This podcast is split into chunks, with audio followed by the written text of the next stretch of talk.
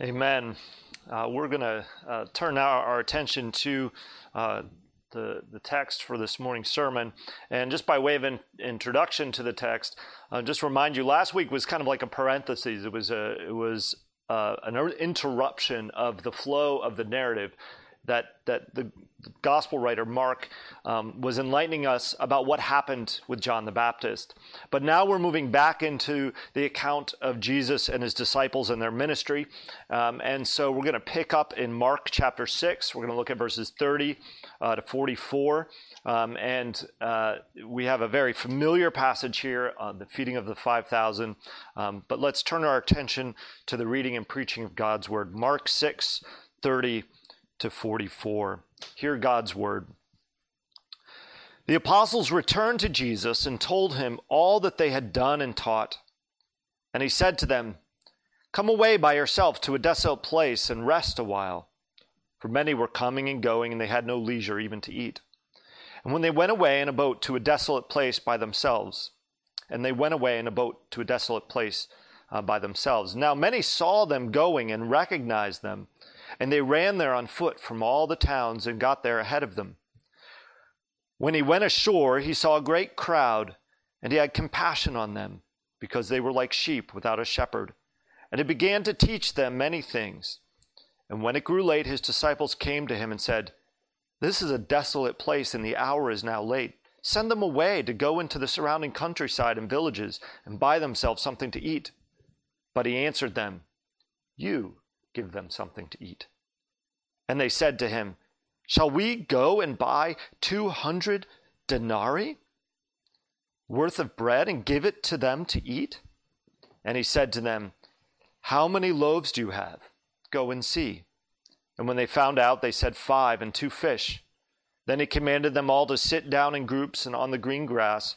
So they sat down in groups by hundreds and by 50s, and taking the 5 loaves and 2 fish, he looked up to heaven and said a blessing, and broke the loaves and gave them to the disciples and set before the people.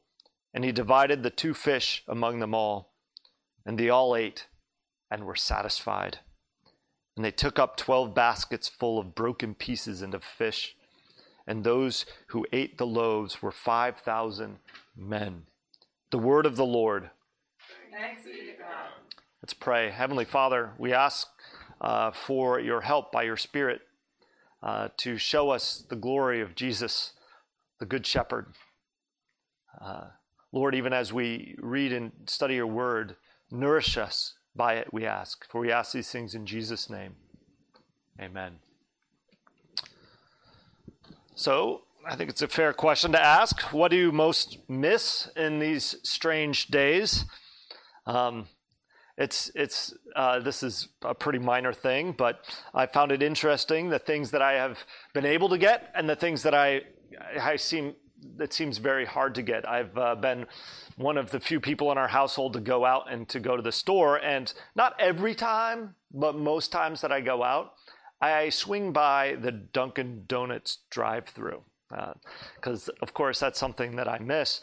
And every time that I go there, I ask them the same question. Do you have Boston Cream Donuts? And every single time, they have said no. I don't. There's a run on Boston Cream Donuts.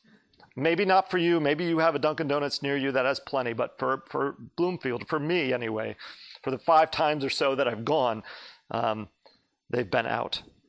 Now, obviously, that's a pretty silly thing to worry about, and it's not a big deal. There are bigger longings, aren't there? To be with friends, to be connected in the fellowship of the body of Christ, to sit around the Lord's table. I'm not sure all of what the Lord is doing in these times, but I do think he is beginning to renew a hunger for himself in us.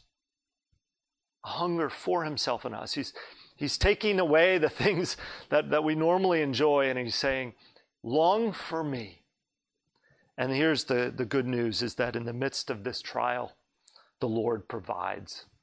He is the Good Shepherd, and in him we shall not want, even when we lack Boston Cream Donuts. So this is the idea that I want to look at this morning, that the Lord is our shepherd and that we shall not want. So first, I want to see this as we look at the disciples in particular, that the good shepherd knows your every need. He knows your every need. As I mentioned in the beginning, this text follows that little interruption by John the Baptist. But if you'll remember, before that little interruption by John the Baptist, actually the thing that sort of induced Mark to tell us this story was Herod's hearing about what the disciples were teaching about Jesus and who this Jesus was. There was a word going out about the missionary journey, this very early training missionary journey of the disciples who were going out and telling the world the good news of Jesus Christ. And so now we're coming to the point where those 12 disciples have come back. They had gone out two by two, and now they've come back and are giving a report to Jesus. And if you'll remember something about the journey itself, they weren't to take anything with them except a staff. They were to wear sandals and only one tunic. And that was it. No food, nothing else. They were to rely on the Lord. They were to rely and trust on God. And that was the part of their training, to trust in the provision of God while they proclaimed the good news and while they acted in powerful ways and cast out demons. And it was a fruitful time of ministry. In fact, word of their ministry, as we've already noted, had spread even and reached Herod's ears. And here in the text, we're told that they reported all that they had done and taught. There's a sense of excitement that the disciples had, that they were desiring to share with Jesus. And then in verses 31 to 33, it says this, "For many were coming and going, and they had no leisure, not even to eat." And then in verse 33, "Now many saw them going," as they were traveling to the desolate place, "and recognized them." Do you notice the word "them"? They were coming and going, not necessarily recognizing Jesus alone, but his disciples. They had become known. It was a fruitful time of ministry. People were beginning to see them as these disciples, these followers of Jesus who were sharing the good news, and they wanted to listen to them. And it was no longer Jesus who was becoming well known, but his disciples were as well. And the thing is, they were no doubt exhausted. I have to say, I've almost forgotten what it means to sort of be peopled out or to be around people too much. I don't remember what that's like, to get to the place where you just want to be left alone for a time. But I'm sure for you introverted types, you still remember what it's like to be constantly around people, to have too many social engagements on your calendar. No doubt the disciples were tired of the constancy of having to deal with people, and they were physically tired, traveling about with very little and having to rest in the good graces of the people they met for food and shelter. They were hungry. They were worn out. Well, the Lord Jesus, he knows their needs. In fact, he knows them better than they know themselves. And we see this in a few ways. I just want to point out, I think, four ways here. First, the way that Jesus knows their needs. He knows their need of encouragement. While they're worn out, at the same time, as I've already noted, they're eager to report their missionary work to Jesus. Now, this is an interesting thing, of course, because Jesus goes out and shares the gospel, and he's the one that has taken the bulk of the ministry in many ways. And Jesus goes out and comes back, and he's the leader and he's the Lord. But here, it's the disciples who've gone out, and they've come back, and they're excited to tell Jesus, and Jesus listens to them. One commentator likened it to kindergartners telling their parents all about the happenings of their school day. I thought that was an interesting picture. A kindergartner is excited. They're excited about everything, and they're very excited about what they're learning in school.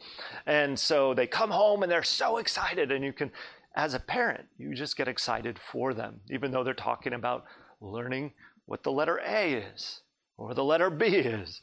But there's an excitement, and Jesus listens to them.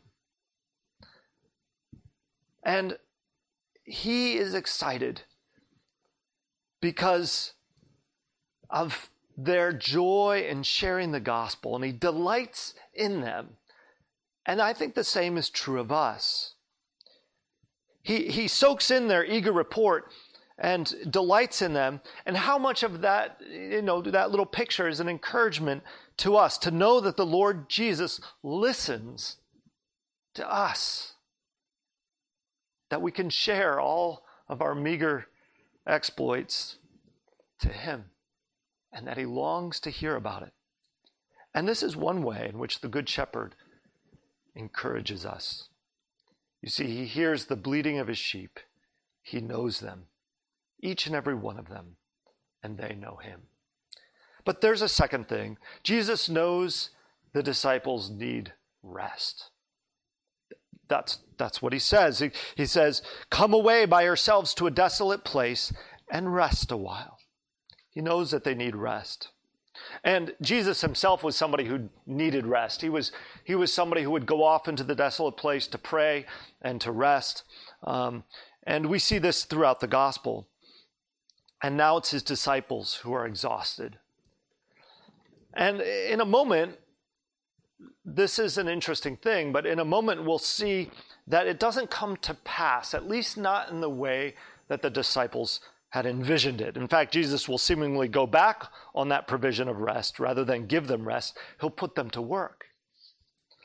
But for now, I just want us to notice that the Good Shepherd knows our every need, and he's aware when we're tired, when we're weary, and he cares for us. I think sometimes in the midst of trying things, we can begin to tell ourselves that God is not paying attention, that he doesn't know, or that if he knows what's going on, that if he knew those things, that he would actually enter in and relieve us of the rest. But the Lord is not unaware of our needs. Jesus says in the Sermon on the Mount, "But if God so clothes the grass of the field, which today is alive and tomorrow is thrown into the oven, will he not much more clothe you, O you of little faith? Therefore, do not be anxious, saying, 'What shall we eat? What shall we drink? Or what shall we wear?' For the Gentiles seek after all these things. And your heavenly Father knows that you need them all." But here's the amazing part of God knowing our needs. Christ himself intimately knows our needs. He knows what it means for us to be weary and to be hungry. He knows what it is to be poor. He knows what it means to have grief, to feel loss, and to hurt. The Good Shepherd knows us intimately, and he knows our every need. In fact, he knows them better than we do. The third thing that he knows in terms of our needs is he knows that we need, as his disciples, as his followers, we have a need for compassion. And not just for compassion towards us, but we have a need for compassion towards others. Notice here that when they come to the shores of the lake, Jesus sees the crowd and he has compassion on the crowd. And now I'm sure the disciples were excited to finally get on that boat, to get away from the crowds and to go off into a desolate place. But then as they approach the shore and they see a mass of people, thousands upon thousands of people waiting for them, I can just imagine their hearts sinking as they approach the shore. I can imagine Peter, and maybe he was at the tiller, thinking, maybe if I just turn the boat around or go off to the sea, we can rest on the ocean. But they didn't, and we aren't told what their attitudes were at this very moment. But how discouraging it must have been. But here's the thing. Maybe as they approached the shore, they thought, well, at least Jesus is on board, and he'll take care of the crowds for us. I mean, after all, he's brought us here to relieve us, to give us rest. And he'll take care of the crowds. Well, he does take care of the crowds. But he doesn't do it in the way that they envisioned. So they disembark. And instead of dismissing the crowd, he looks on them just as he looks on the 12, and he has compassion. As sheep without a shepherd.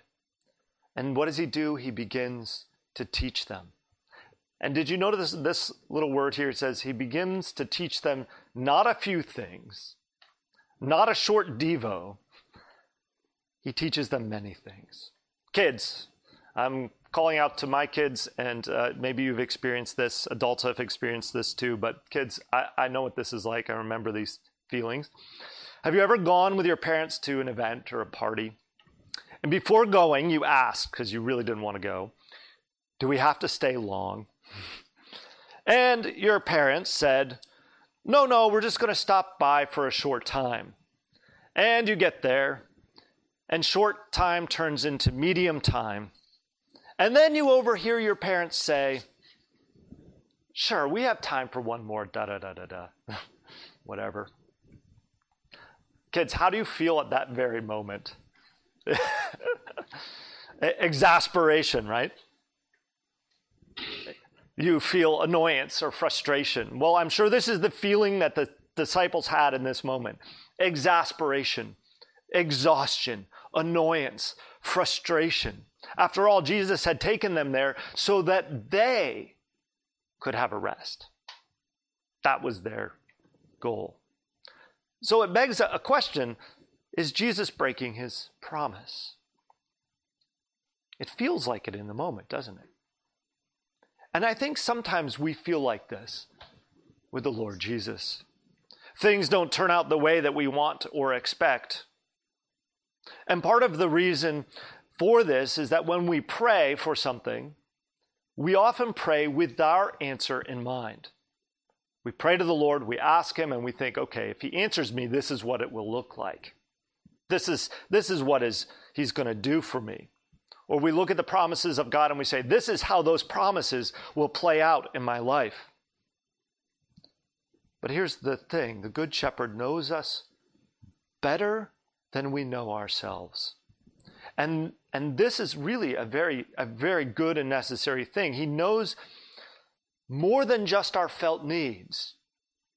He knows our deepest needs. He was going to give rest to his disciples in his way and in his time. But in the meantime, his disciples needed two things. They needed to learn compassion. And secondly, they needed to trust in his provision, no matter what it looked like. They needed to learn compassion and they needed to trust in his provision, whatever it looked like. First, they needed to learn compassion. They needed to learn to love as Christ himself loves. It wasn't enough for them as professional ministry people to clock in and clock out, to go on their missionary journey, and then at the end of the day, punch the time card. Because that's not how compassion works. This is sometimes a hard thing for a pastor to hear. For me to hear. I remember some years ago, I was working with an intern who had recently been hired by the church. And he had the aim of getting ordained and becoming an assistant pastor. He was on that path. And during this time, he came to me with a schedule for his week. And that's a useful thing. You can sort of see all the things that you have to do and sort of be accountable for time. Yet his biggest concern was that some of his duties didn't quite fit into this tight schedule and often went over the 40 hours that he thought he was allotted. And so one time he came in on a Tuesday morning and says to me, and I don't remember all the details, but something to the effect of, Rob, I worked extra on Saturday because I had to meet some folks for counseling. And I don't think I'm going to be able to do the Sunday school lesson for this week. Or I'm not going to be able to meet with so-and-so with you or whatever it was. And so we wrestled together for some time, for many days and weeks, talking about the nature of ministry. That while it's vitally important to protect time with your family, at the end of the day, people's needs aren't a convenient thing. It's not how compassion works. Yet now, some years later, as I reflect on my own ministry, I often find my heart desiring to clock in and clock out sometimes. To say to the hurting and needy, come back between the hours of 9 and 5. But this isn't just a concern for the professional minister. Compassion is not something that any of us get to turn on or turn off. In fact, the very word of it, compassion here in the New Testament that is applying to Jesus, is something that is that comes from within us, that is something that is deep in the belly, in the gut. It is that deep, gut-wrenching physical ache that we get when someone is in need. It ought not to be something that we shut off or ignore. It ought to be something that we can't help but act on. And that's what the Good Shepherd does. He knows our need for compassion, and so he demonstrates it for us, and he gives it to us. Not only did the disciples need to learn compassion, they also needed to learn to trust in the Lord's provision. Oftentimes, Christ's provision is just enough for the moment.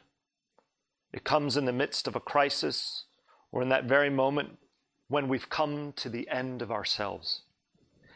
And he says, my power is made perfect in your weakness. And so it is here in our text. In the midst of the crowds, in the middle of nowhere, with no food, no supplies, and thousands of lost sheep, Jesus is going to provide. And the disciples, in their exasperation, they come to Jesus with the problem, right? The problem of food. They say, Lord, day's over.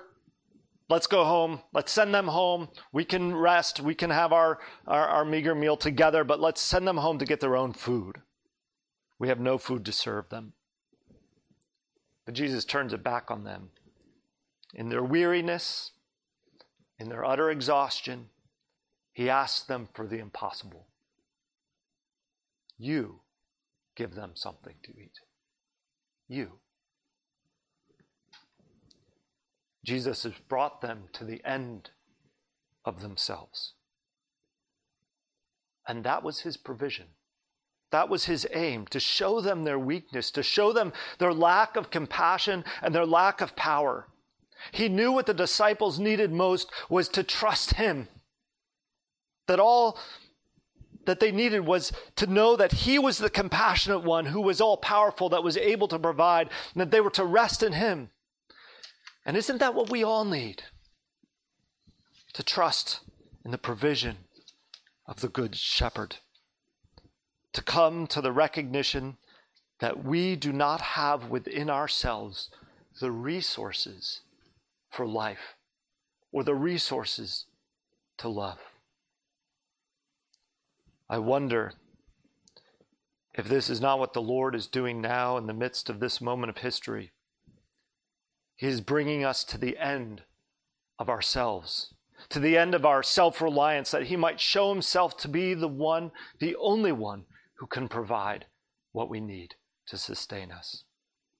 So the disciples go out, find their meager resources, and they bring 5 loaves and 2 fishes.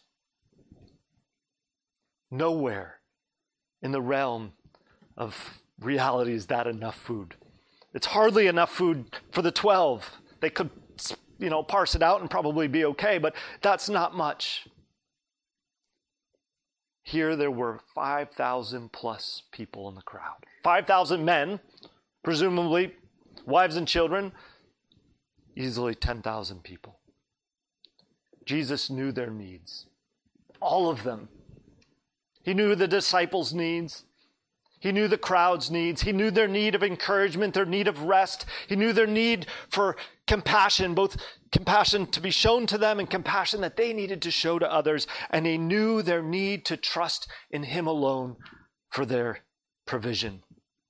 And he knows our needs too. And this is my final point. The Good Shepherd provides all that we need. Jesus looked on the crowd with compassion and realized that they were like sheep without a shepherd. And what does he do? What does he do? Well, first, he feeds them his word. The text says that he teaches them many things. Not that the disciples realized this in the moment, but they were actually at this very moment being relieved, being given rest. No longer were they being asked to go and do the ministry, but here the Lord Jesus was graciously teaching, and they were then becoming the ones sheep sitting under the shepherd's ministry. They were getting to feast on the words of Jesus along with the crowds. They were being refreshed and renewed as well, and they were no longer the ones having to do the ministry. And so even before the fish and loaves were brought out, even before they went out and found this little meager meal that the Lord would transform by the glorious power, the Lord was providing a great feast. You see, Jesus understood the need for the spiritual food, that it was greater than the need for the physical food. He understood it himself when he faced hunger in the wilderness for 40 days. And in that time, he was tempted to turn stones into bread. And as we see in our text, he is certainly more than capable and able to turn stones into bread. But his response to the temptation was to quote Deuteronomy, saying, "Man shall not live by bread alone, but by every word that proceeds from the mouth of God." And so he fed his people. As the great shepherd of the sheep, he led them into green pastures, and he led them by still waters, and he restored their souls. We are a spiritual people in need of spiritual food, but we are also a physical people. We are flesh and blood, and oftentimes our felt needs are often very physical, and they're real needs. We get sick, we get hungry, we need shelter, and all those other physical provisions necessary for life. But I wonder, how often do we see our spiritual needs with that same kind of urgency that we go to the grocery store with panic when we see empty shelves? How often do we go to God's word, to that storehouse of life, with that same kind of urgency that we go on to Instacart to fill up our shopping carts so that we would have food? I don't know. I wonder.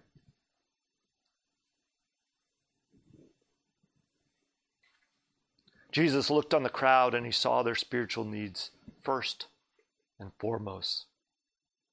With his disciples, he was also meeting their spiritual needs first and foremost.